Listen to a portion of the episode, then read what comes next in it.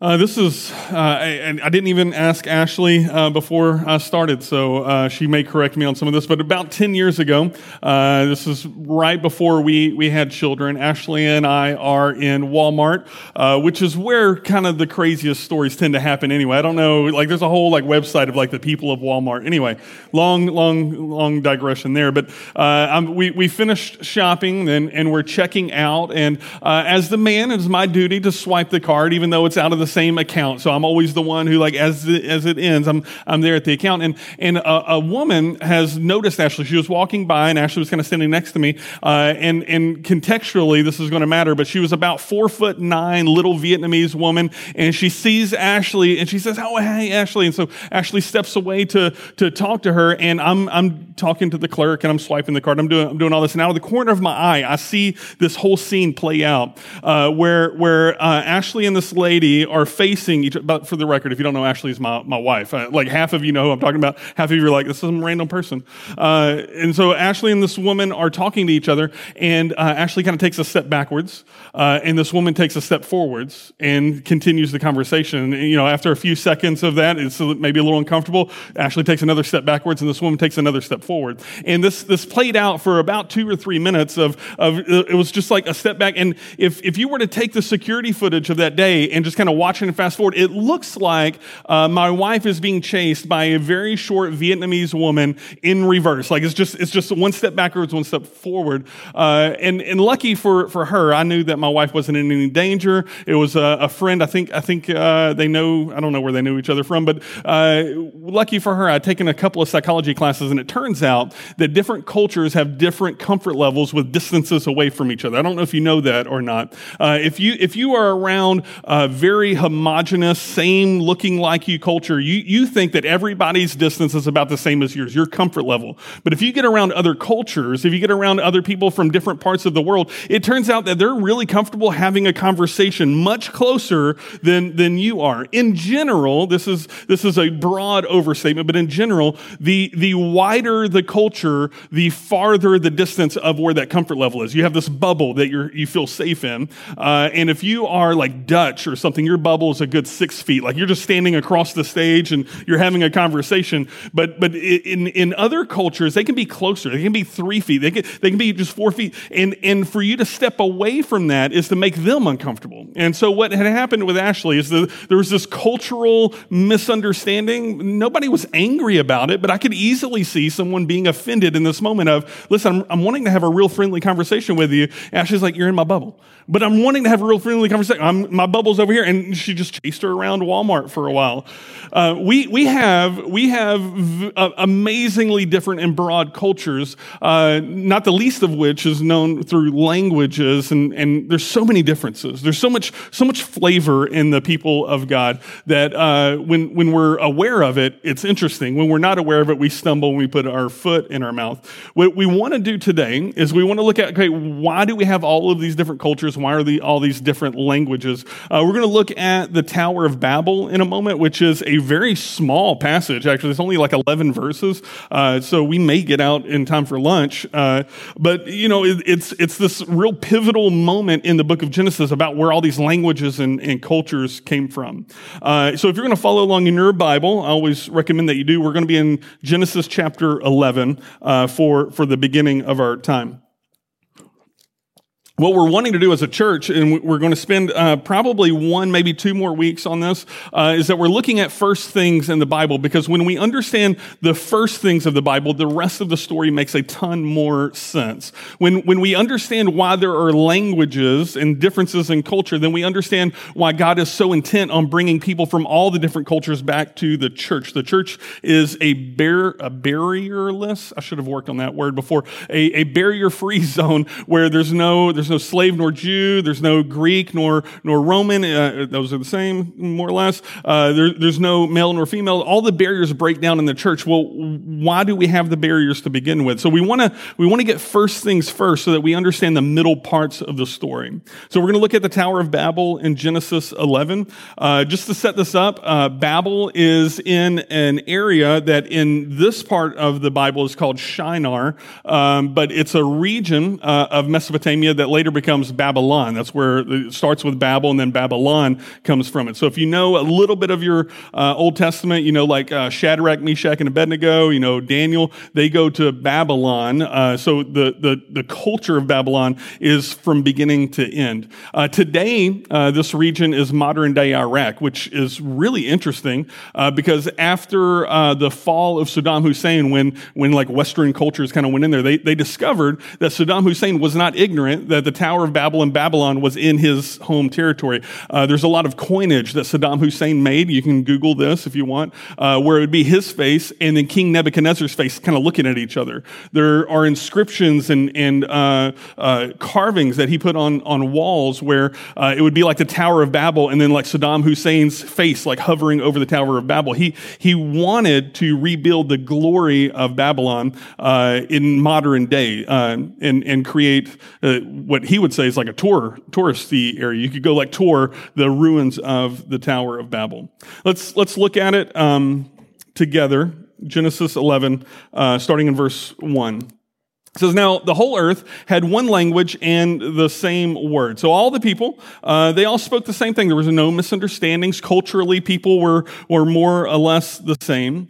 And as people migrated from the east, they found a plain in the land of Shinar, Shinar, uh, and settled there. So they kind of get to modern day Iraq and they're like, ah, we're going to set up camp. We're going to build some stuff here.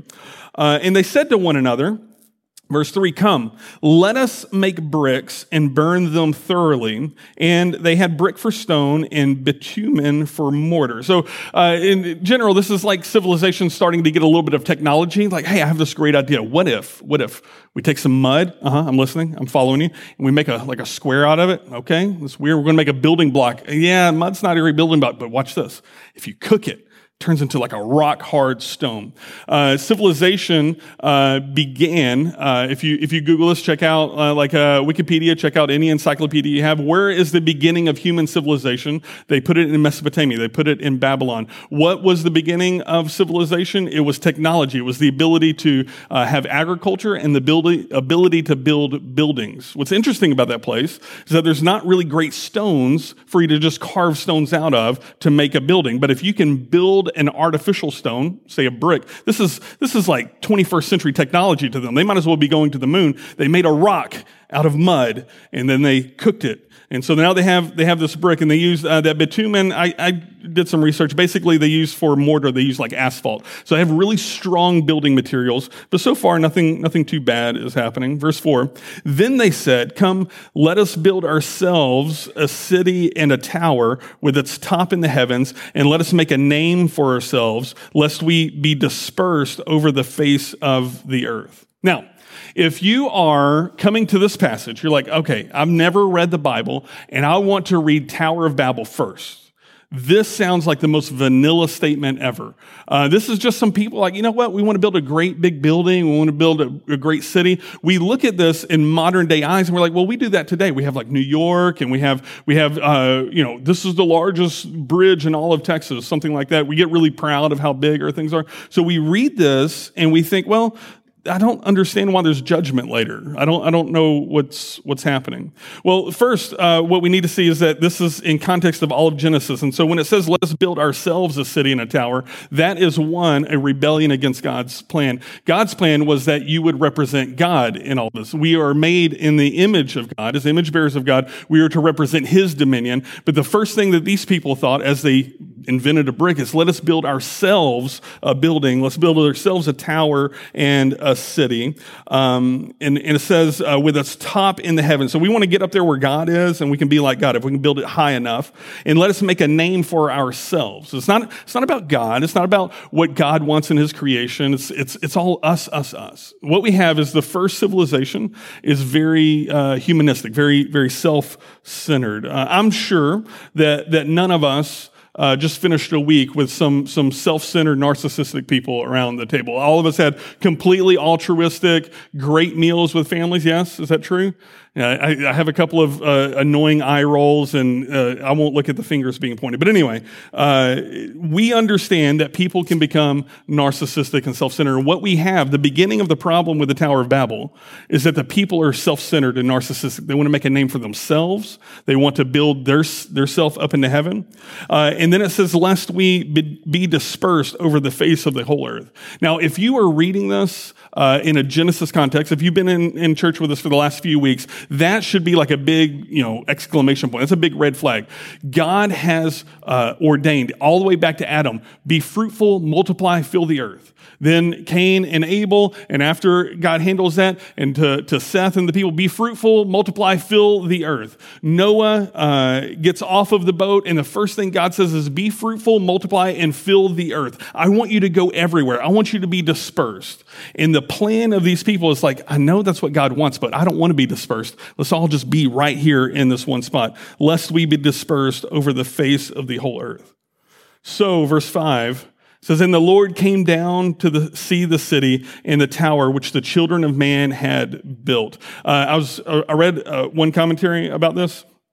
And it's kind of like a jab at the Tower of Babel. It's a jab at the people that they've built this amazing tower. It's supposed to be all the way up in the heavens so that they could climb up there and they could get eye to eye with God. They can be with God. And yet when God decides to come look at it, he has to, he has to come down out of heaven. It's like, it's not even close. You know, yeah, it's, it's a little, it's a little, uh, sarcastic jab that God is going to come down. He's going to look at it. And it says this, verse six. And the Lord said, behold, they are one people. That's not bad uh, and they have all one language. That's not bad. And this is only the beginning of what they will do. It depends on what they're doing, but that by itself isn't bad. And nothing that they propose to do will now be impossible for them. What God sees is that when the people have one language, one culture, they can accomplish, if you have unity, you can accomplish anything that you set your mind to. There's no, there's no in-house strife. There's no, there's no conflicts. That is a great thing for the church. When Paul talks about, you know, we're, gonna, we're to fight for unity, we're supposed to have uh, no strife, no enmity in our people, it's so that we can accomplish more than we could without it. The problem here is that they're not choosing to worship God. They're not choosing to, to do anything holy. Uh, they have this very self-centered goal to ignore God's command.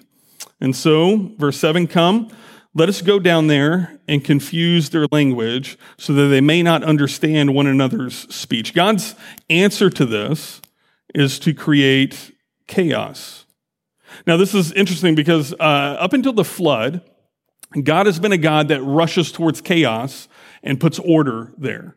He rushes towards chaos and he puts purpose. He rushes towards chaos and he says, he says I'm going to, I'm to create something that ne- never, has never been before. But with the flood, it's like a decreation moment. I'm just going to, going to wipe the slate clean. And now with languages, it's, God's going to use, uh, the confusion of the language to accomplish his purposes. His purposes ultimately are that they would be obedient to him. And so he causes confusion in their language so they may not understand one another's speech. So, verse 8, the Lord dispersed them from there over the face of all the earth, and they left off building the city. They didn't even finish what, what they were doing. A uh, little, little biblical uh, uh, nugget right here. Um, God commanded them to be dispersed and fill the earth. They chose in their hearts, I'm not going to obey what God wants. I'm going to do it my way. And then God, through the use of judgment, in this case, the confusing of languages, accomplishes what he wants to accomplish anyway. So interesting, uh, all the way through the Bible, either you humble yourself to the will of God, or he will humble you to do his will. One way or another, God's going to accomplish his purposes. They could have accomplished it with unity and precision. We are one people and we're going to worship God exactly how he asked with all agreement. But instead, they were in agreement to be rebellious towards God. But God accomplishes his disbursement anyway. Therefore, verse 9, uh, its name was called Babel because there the Lord confused the language of all the earth. And from the Lord, or excuse me, from there the Lord dispersed them over the face of all the earth. He is going to accomplish whatever he wants. Like I said at the beginning, uh, if you research, like, where's the first civilization? It's here. It's Mesopotamia, right in the center. Where did all other civilizations come out of? It came from here. And Moses, the author of Genesis, before he understood all of the history, before he could understand, like we're going to be able to Google this and fact check him, he says in that last verse, and from there the Lord dispersed them over the face of all the earth. It's an agreement with what our history says. It, it, the way language affects uh, our ability to agree with one another, to, to, to see reality, uh, it, it, it, is, it is a fascinating little bit. Not all words are easy to translate. Like you and I live in a world where you can go buy a Google earbud, you can put it in your ear, get a Google Translate app, and you can let someone speak in their language and it will translate in your head. So we think like, oh, it's just language. Like you can, you can translate this on the fly. There are some words uh, that are notoriously difficult to translate translate. And I just, if we can just have a little cultural moment, these may be helpful for you as you navigate post holidays into Christmas. Words that we don't have English words for, but they would be really, really good to know. Uh, the first one is a German word. Uh, it is, uh, forgive me on my pronunciation, uh, but you could try it if you like. Uh, maybe fun at home later. It's uh, Bach, Bach Pfeifengeist. Say it with me, Bach Pfeifengeist. I can't believe you said that. You guys are, you know, golly, who knows what you said? No, this, this word is a German word, ha- which Germans have amazing words for all kind of things. But this is a word for a face that is badly in need of a fist. That is literally what it means. We don't have an English translation for that, but it's just like you're looking at a guy and it's just like, you know what your face needs? Just not a little makeup, you need a little fist right there. It's a very violent word. It sounds violent. Like if you say something in German with a good German accent, Beckpfeifengeist, uh, you, you you have insulted someone, um, I, I, hope you didn't need that uh, this, this week. Uh, the next word is French. I tried to, I, I can't pronounce French very well, but it's uh, chanter en yaourt. Chanter en yaourt. Somebody else may be able to help me with this. Uh, this is uh, what I do uh, because I can't remember the lyrics to anything. This word or phrase means to sing made up words or sounds when you don't know the lyrics to a song. Anybody else have a bad case of chanter en yaourt? Yes, yes, you're so cultured. Who knew that there was a phrase for that? Why is the musician raising his hand to that? that's, that's, uh, that's, that's encouraging, actually, to me that, that I don't know. Chanter en fiat. Uh, to just sing made up words. Uh, the next is, a, is another German word. It is uh, scha, scha. Schadenfreude. This is the feeling of joy or pleasure when one sees another fail or suffer misfortune. You know that moment where you're watching like family, uh, funniest family videos or whatever the name of that show is, or you're watching uh, like YouTube and the guy like wrecks his bike, but it's the most spectacular wreck you've ever seen. And you're just like giddy, like you're giggling. He had ER medical bills and you're giggling about it and you're just so excited. It turns out the word for that is Schadenfreude. If you are rooting for, uh, you know, a team, uh, I was I was watching the Cowboys game the other day, and someone was explaining to me like what the division is. I haven't been keeping up with it, and they said what we need, what we need is Philadelphia to lose some games. Like that's very important right now for the Cowboy fans. We need Philadelphia to lose some games, and so if you're watching the Philadelphia game and you're cheering for them to lose, like they fumbled the ball, you're like so overwhelmed with joy. That sucker just lost millions of dollars, but you have joy, you have Schadenfreude. That this language language, if you have a good word for a thing, like you can you can describe it. I'll give you one more, last one. Uh, this is Dutch. Anybody? Uh, you have a birthday coming up in the next month or so? Like it's going to be your party? Nobody? Maybe one or two? Okay. No, nobody wants to play along. That, that's fine. You can play at home later. Uh, the Dutch have a word for the person who is the the honor, the person of honor at the party, and it's pronounced feestvarken, feestvarken, which literally translates to party pig. Okay, could you imagine? Like you, you're going to your mom's birthday party and you're like, Mom, you are the feestvarken. No, you would never call your mom the party pig, but if you are Dutch, and if you're from Nederland, you should probably know some Dutch. So there you go. Uh, you're the feestvarken. You're the, you're the party pig. We, we've, we've developed all these cultures. We don't have words for this in English, and we've developed all of these cultures to accomplish and to look at the world in, in very specific ways and, and to, to maybe, maybe like uh, get a scenario worked out or uh, celebrate a person. But, but English also has some notoriously difficult to translate phrases and idioms. And they're so normal. If you're an English speaker, if you're a native English speaker, these just seem so basic to you. But, but if you Google these phrases, these idioms, uh, these are phrases that they're trying to teach uh, non-native English speakers, like, "Hey, listen, don't freak out. It's not as bad as it sounds." Uh, we have we have a, a, phrase like "hold your horses." Right? We know what hold your horses mean. Could you imagine, like, you're just approaching English for the first time and you're about to run out the door and, and someone yells at you, hey, hold your horses. And you're like, I don't have a horse. I don't, I don't know what that means. I don't know. We're just saying slow down. You know, that's a really old phrase. It turns out uh, when, when I was researching this that that was all the way back in Homer's Iliad, the phrase hold your horses. Very, very old. Uh, hold, hold your horses. We have another one. Maybe, maybe you had this during uh, Thanksgiving break. There's, there's this thing that happened in the family that every time you talk about it, it causes a problem, and so you decide not to talk about it. We might call that thing, is everybody knows it's there, uh, but we're not going to talk about it. We call that, anybody know? It's the elephant in the room. How weird is that? If you're not an English speaker, you're like, hey, uh, all right, we, we need to have a meeting. Oh, what's, what's going on? Well, we just need to talk about the elephant in the room. what?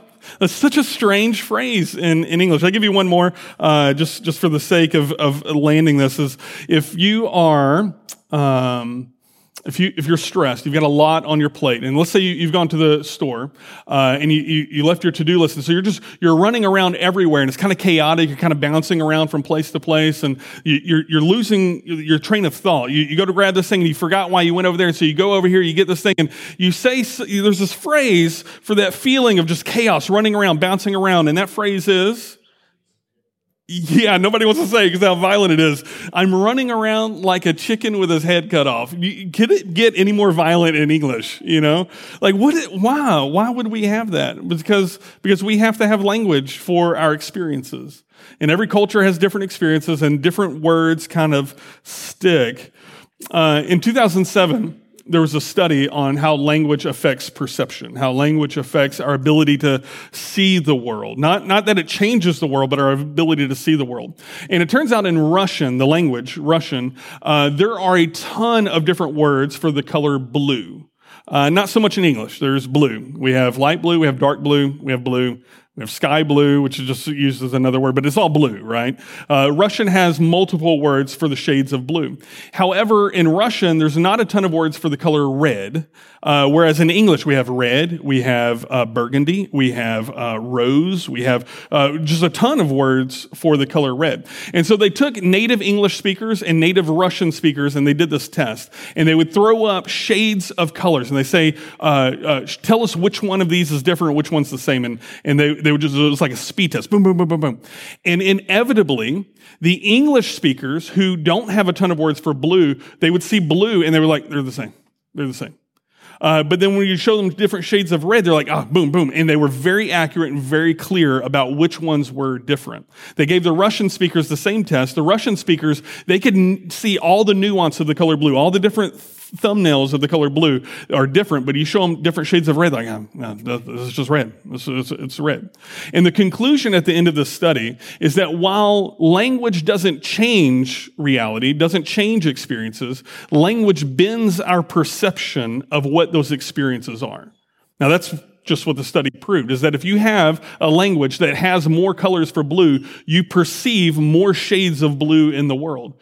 If you have a language for more shades of joy, then you will see more joy in the world. If you have a language for more shades of guilt and shame, you will see more guilt and shame in the world. The experience is the same, but the languages change everything about how you perceive it.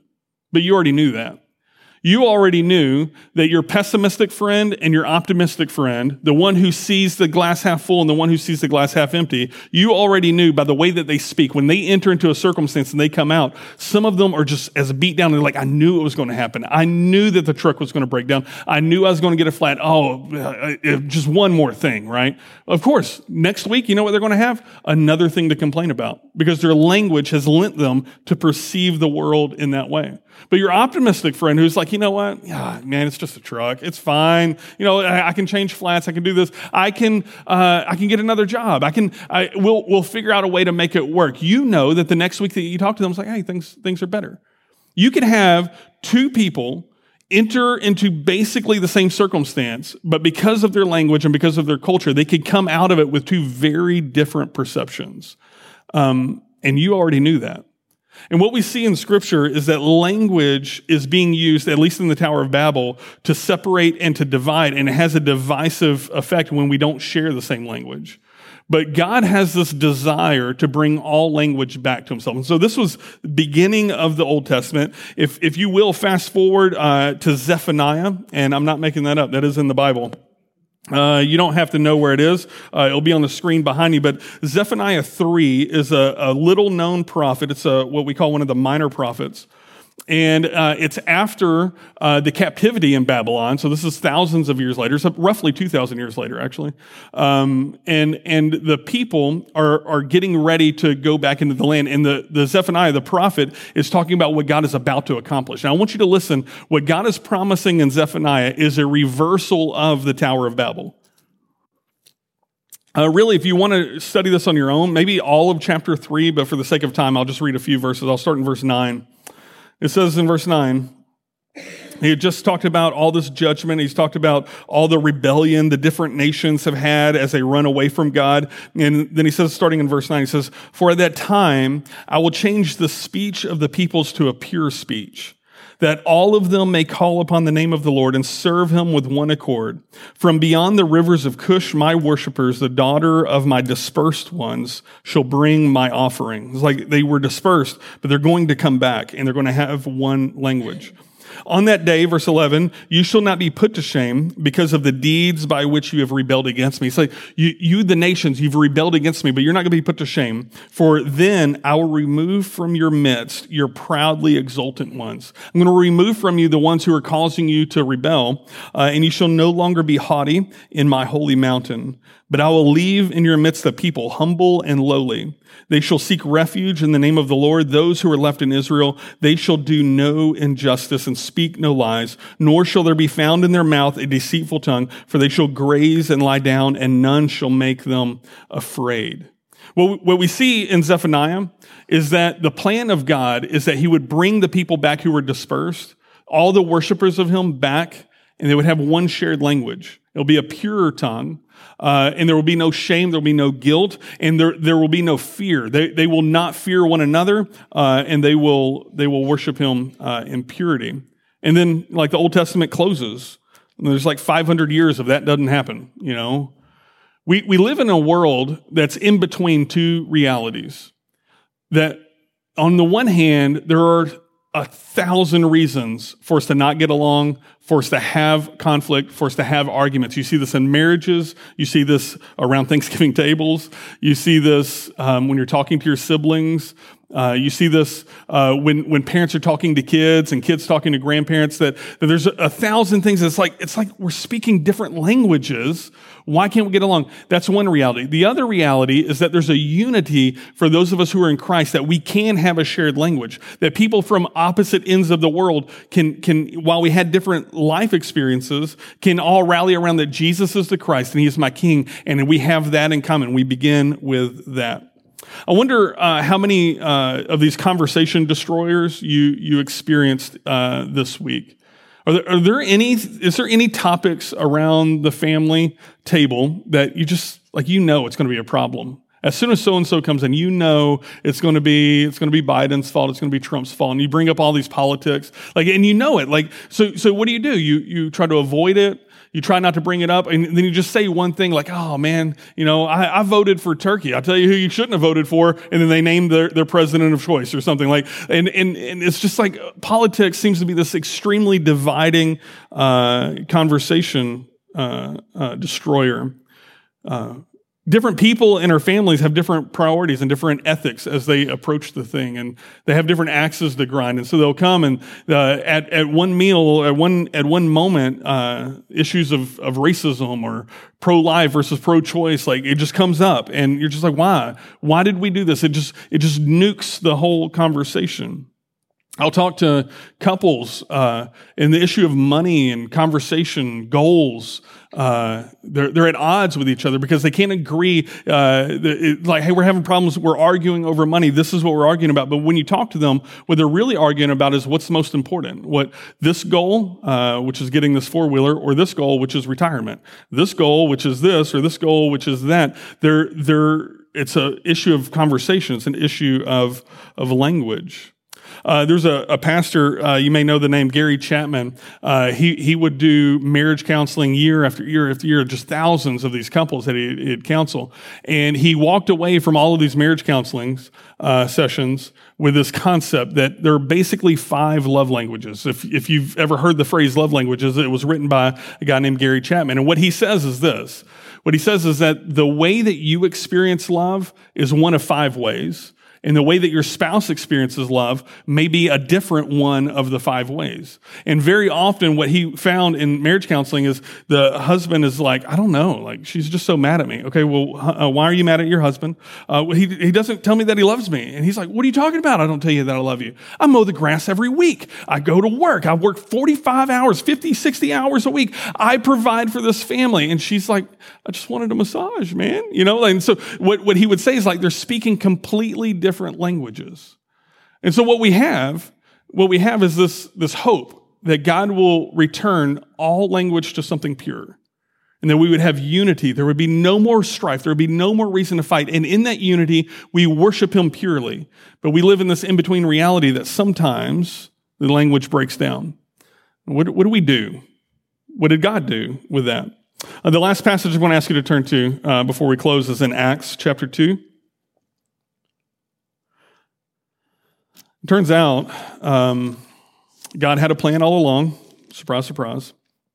And that he begins the undoing of the Tower of Babel in Acts chapter 2. You probably know this, especially if you grew up in a Pentecostal faith. This is your jam right here. This is, this is the passage that you love. You know this better than anything. This is Acts chapter 2, uh, Jesus has just ascended into heaven. Uh, we are now, uh, uh Pentecost was at 50, 50 days later after Jesus ascending into heaven. Uh, the disciples are gathered together and they're trying to figure out what's going to happen. They're all in a room together. Uh, and here's what happens in, in Acts chapter 2. Says, When the day of Pentecost arrived, they were all together in one place, and suddenly there came from heaven. Remember how God had to come down out of heaven to see what the people were doing? Well, there came from heaven a sound like a mighty rushing wind, and it filled the entire house they were sitting uh, where they were sitting, and divided tongues as a fire appeared to them and rested on each one of them. And they were all filled with the Holy Spirit and began to speak in other tongues as the Spirit gave them utterance. This is, this is miraculous. They're all speaking a different language all of a sudden as the Spirit gave them utterance. What did that look like? How did it play itself out? Now there were dwelling in Jerusalem Jews, devout men from every nation under heaven. Why do we have all of these nations? Do you remember? Because God gave them all a different language and they spread and they dispersed and they created different nations. And now you have a moment where everybody, all the disciples are speaking different languages, and all of the nations are represented, the, the devout men from every nation under heaven. And at this sound, the multitude came together, and they were bewildered because each one was hearing them speak in his own language. They were as freaked out as you would be if, if uh, I don't know, if, if you woke up one morning and you spoke perfect Spanish, and you got to watch all of your novelas, and you're like, I know what they're arguing about. I know, like, assuming you don't speak Spanish before that happened, you would be bewildered. That's a fair word, uh, just like, ah, that's crazy. It says, verse 7, and they were amazed and astonished. I bet they were, saying, Are not all these who are speaking Galileans? Uh, and how is it that we hear each of us in his own native language? And then it lists all of these different uh, cultures uh, Parthians and Medes and Elamites and residents of Mesopotamia. Oh, that's, that's funny because that's where the Tower of Babel was. Uh, Judea and Cappadocia, Pontus and Asia, Phrygia, Pamphylia. I'm making some of these pronunciations up. Egypt and the parts of Libya belonging to Cyrene and visitors from Rome, both Jews and proselytes, Cretans and Arabians. We hear them. What do we hear? We hear them telling in our own tongues the mighty works of God. See, the Tower of Babel and the rebellion at Babel is we want to tell others about our mighty works. When God undoes the Tower of Babel and gives them tongues, what do they begin to profess? They begin to profess the mighty works of what God has done. And all were amazed and perplexed. They're like, oh, mind blown, saying to one another, what does this mean? That is a good question. What does this mean? But others mocking said they were filled with new wine. They're drunk. That, that's what others decided. They decided they've just had too much to drink. It just so happens we understand the, the babbling. See, God, uh, He uses this decreation moment at the Tower of Babel to accomplish His first goal, and that is, I want you to fill the earth. And you're not going to do that. They, they were in open rebellion against God. And God says, no, no, no, you're going to do what I said. Creates chaos, separates them, disperses them. They fill the earth. And now at the cross, we see that after Jesus uh, ascends, when the Spirit descends at Pentecost, that God undoes the curse of Babel and gives the ability to share a same language and, and to speak. And when they began to speak, they spoke the mighty works of God. And the question is, what does this mean? What does it mean for you to share the faith with a person across the alpha? And what does it mean for you to share faith with someone from Iraq who is also a follower of Jesus, or the Philippines, or that Vietnamese woman who's going to chase you around Walmart? What does it mean for you to share the same language, the same faith, the same, the same dictionary? It means that you can profess the mighty works of God. A couple of closing thoughts. Um, one from, from that study, obviously, the language that we know and use, it bends our perception to match the language that we're using. It doesn't change the reality. This isn't a, your words have power to change reality. That's not what this says. This is whatever your choice language is, is going to bend your perception of what you're going to see. Uh, this is why two people uh, can experience roughly the same events, walk away with completely different perspectives. But then we as followers of Jesus, when our words are not just sometimes seasoned, but regularly seasoned with grace and truth, peace, honor, praise, we'll begin to see those things around the world that we observe, and then we'll be able to declare the mighty works of God. When, when our words are seasoned that way, we start to see more of it. Why, you may ask the question, I'm a, I'm a follower of Jesus, Jesse, and I want to see God do some big things. I, I just feel like I haven't seen him doing much. Uh, maybe something you look at is like, what, how's your language? What, what, kind of things are you choosing to focus on? What kind of things are you choosing to think on? What kind of, what kind of things are you talking about all the time? Is it your problems or is it victory in Jesus? Is it, is it their issues and how they're bringing you down? Or is it, you know what? There are works in progress too. They did a study after, um, after uh, what's that big pandemic we went through, COVID, uh, and and uh, they they they uh, scoured Twitter. They used Twitter for this study. It's a big multi uh, group study. Lots of money went into this. Big names. I don't know the names, but they're big. Trust me. And uh, they wanted to check the mental health of, of people during the pandemic and kind of measure it along the way. And the way that they chose to do that um, was Twitter. People were tweeting like they're they're shopping and they're they're eating and they just tweet feelings that they have. how Twitter works. And so they took all this Twitter down and they could know where they're from, who they are, and they would use keywords and they would look at the words of people. And what they found is that the first six months of Twitter was uh, the the overwhelming climate was confusion. Like, I don't know what's going to happen. After six months, depression and anxiety started to spike. People starting to worry about jobs, starting to worry about money. The conversation went that way. So you see depression and anxiety spike. And then the next six months, after 12 months of this pandemic, uh, what they saw was a separation at that moment. What they saw is that those who had already begun talking about depression had depression words like uh, uh, uh apathy or uh, despair. It was already in their language six months ago. What they saw is that that they had a sharp increase all of a sudden in more depression, more anxiety. The, the, the conversation began like, I'm going to my therapist, I'm going to see people, I'm going to talk. But the people who didn't have that kind of language, they started to heal after 12 months of the pandemic. They started to have more peace and more happiness. They were going and seeing family again and, and things were happening. And what they saw in this study was that based only on the language people were using in Twitter, they could predict what their next six months were going to look like. I wonder what would happen if we were just to like take the last six months of what you've talked about, what you focused on. Uh, what would it predict about the next six months? And what would you be willing to do to change your language, to bend your perception towards that? Uh, I'll close with one of my favorite verses, uh, and that is this Philippians 4 uh, 8 and 9. It says this Finally, brothers, whatever is true, whatever is honorable, whatever is just, whatever is pure, whatever is lovely, whatever is commendable, if there is any excellence, if there is anything worthy of praise, think about these things. What you have learned and received and heard and seen in me, what, what I did, what I talked about, practice these things, and the God of peace will what? He'll be with you. Maybe today is the day that we start to catch our words we start to focus on things that are pure and good. There's, there's enough good in this world to focus on. There's enough bad in this world to focus on. But whichever one you're choosing to focus on is the one that you're going to see more of. Let me pray uh, for you, and then you will be dismissed. Father, uh, we come to you this morning. Um, we thank you for um, the, the full arc of, of, of what you've done with culture and language. We, we want to be a, a people group that declares your mighty works. We want to see them first. Please help us to see what you're doing. Give us, give us the, the ability to perceive the works that you're doing in, in our families and um, in our marriages. Uh, help us see what you're doing in our community around us. Uh, Lord, I, I, pray that, that the focus of despair, the focus on uh, loneliness and hopelessness, Father, that you take that away.